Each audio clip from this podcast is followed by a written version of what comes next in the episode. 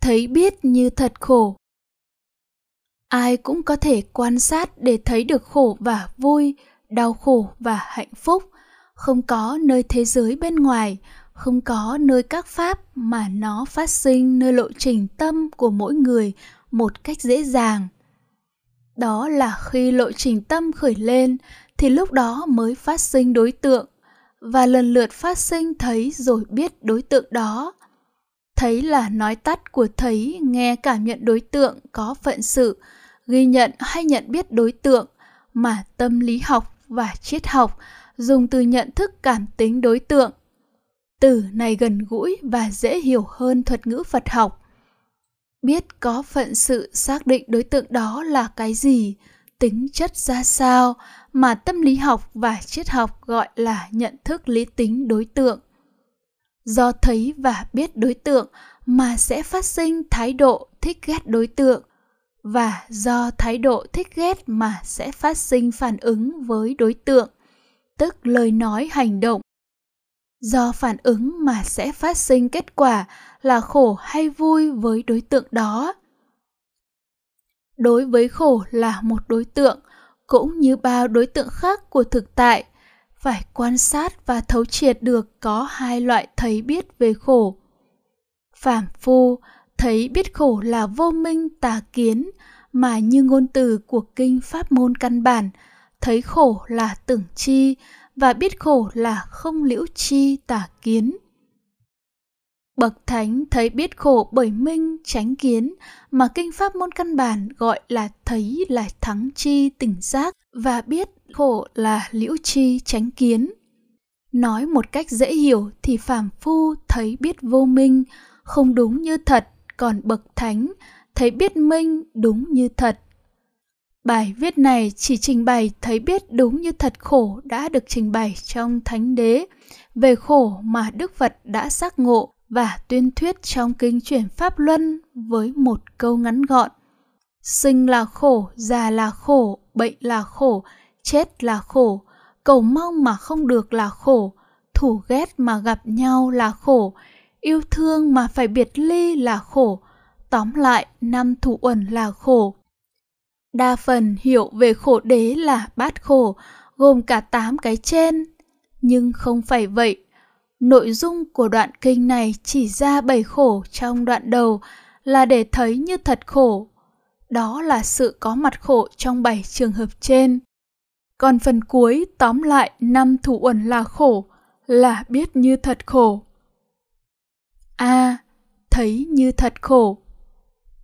Trên thế gian này chỉ ngoại trừ những người đã giác ngộ pháp mà đức thế tôn khéo thuyết giảng còn bất kỳ một người nào già trẻ gái trai giàu nghèo thông minh hay ngu dốt sắc tộc tôn giáo nào đều có bảy loại khổ.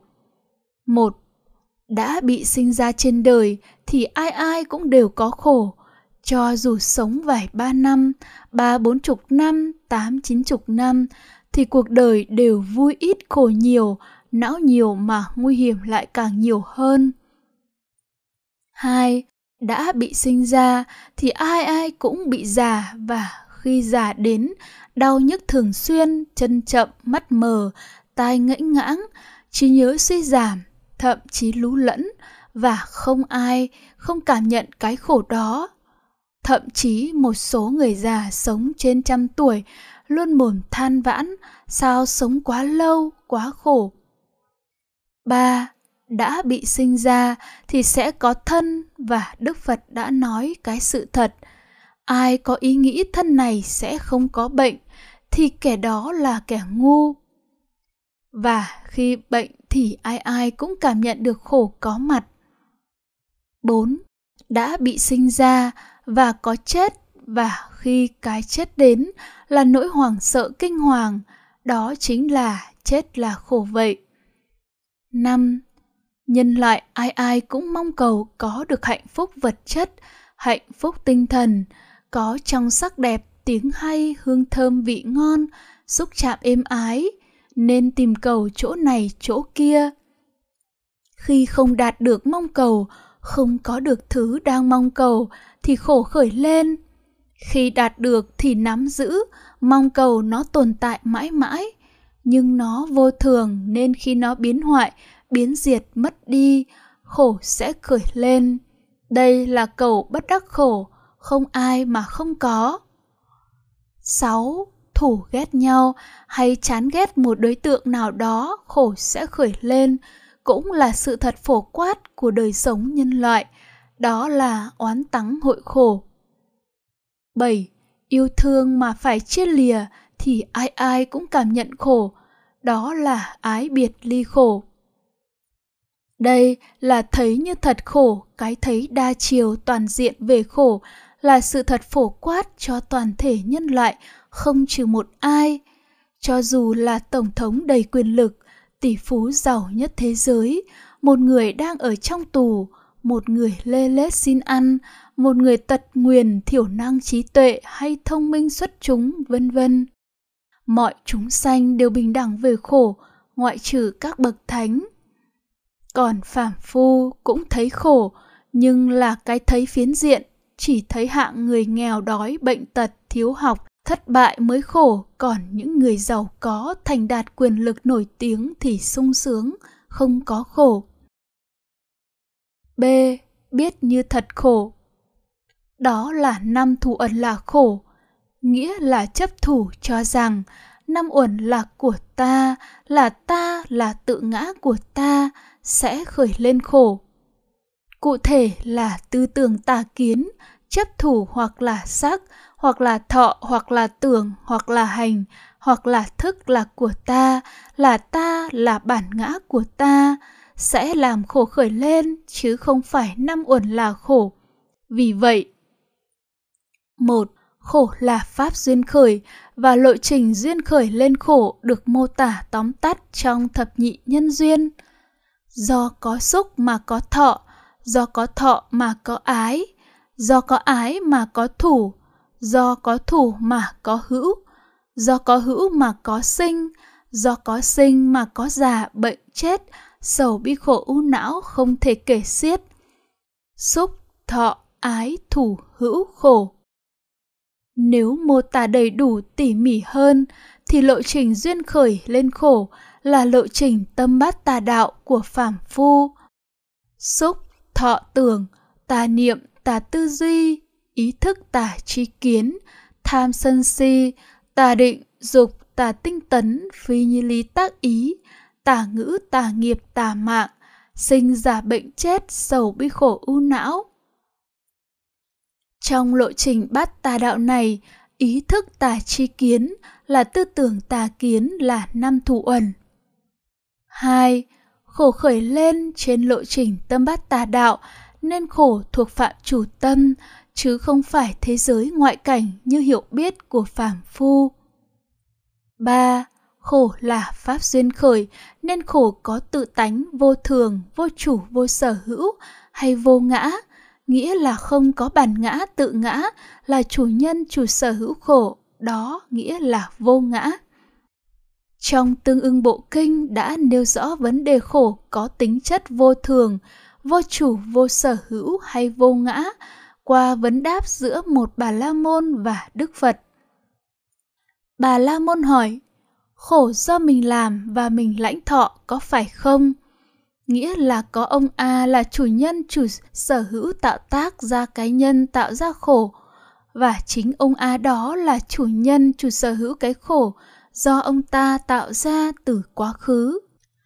Đức Phật trả lời, không phải vậy, đó là thường kiến, nghĩa là vì không biết như thật khổ có tự tánh vô thường, vô chủ vô sở hữu.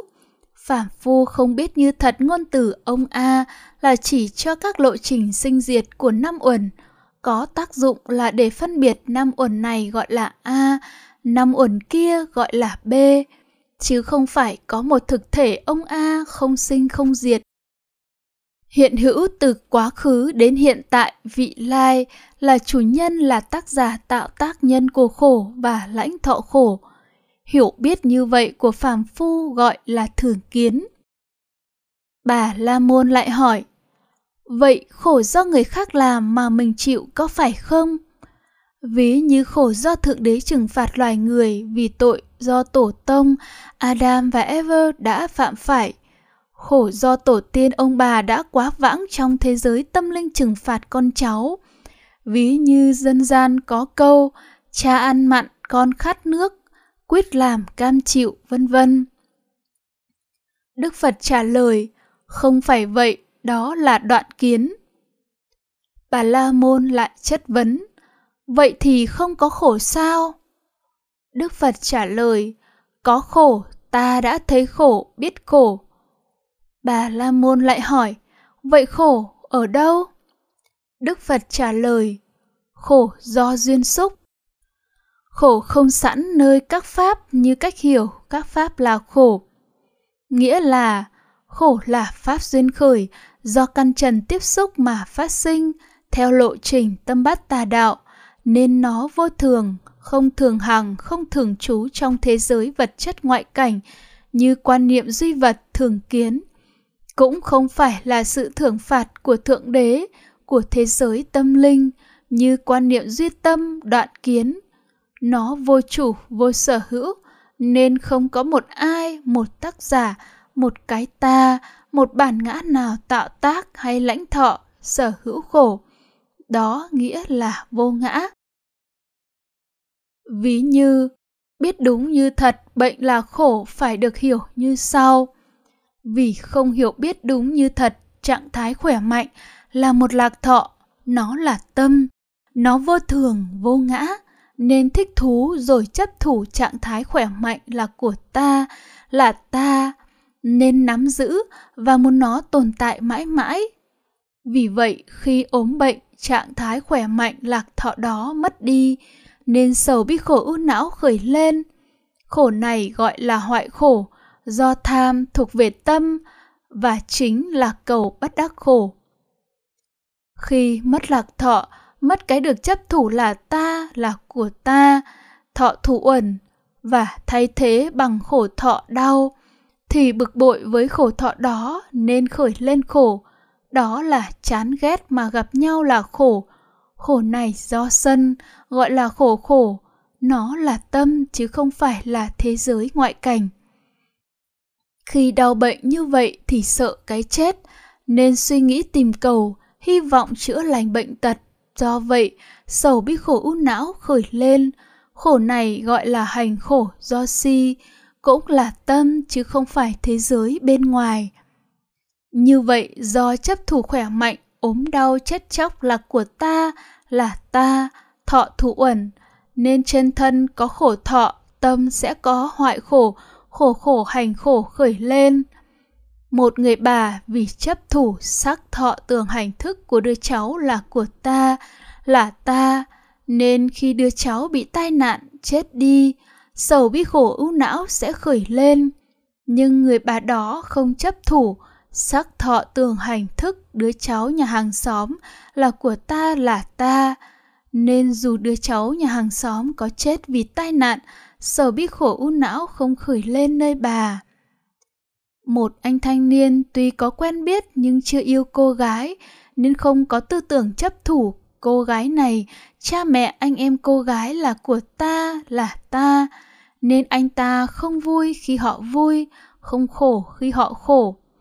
Nhưng khi anh ta yêu và cưới cô gái thì lập tức có tư tưởng chấp thủ. Cô gái cùng cha mẹ anh em cô gái này là của ta, là ta, nên anh ta sẽ vui cái vui của họ và khổ cái khổ của họ. Tóm lại, năm thủ uẩn là khổ là như vậy. Thấy biết như thật khổ do nghe giảng, do nghiên cứu kinh điển và tư duy, gọi là văn tuệ và tư tuệ. Khi thực hành tứ niệm xứ khởi lên bát chánh đạo, nói nôm na là hành thiền để thấy biết như thật khổ diệt, mà thuật ngữ Phật học gọi là niết bàn, gọi là tu tuệ.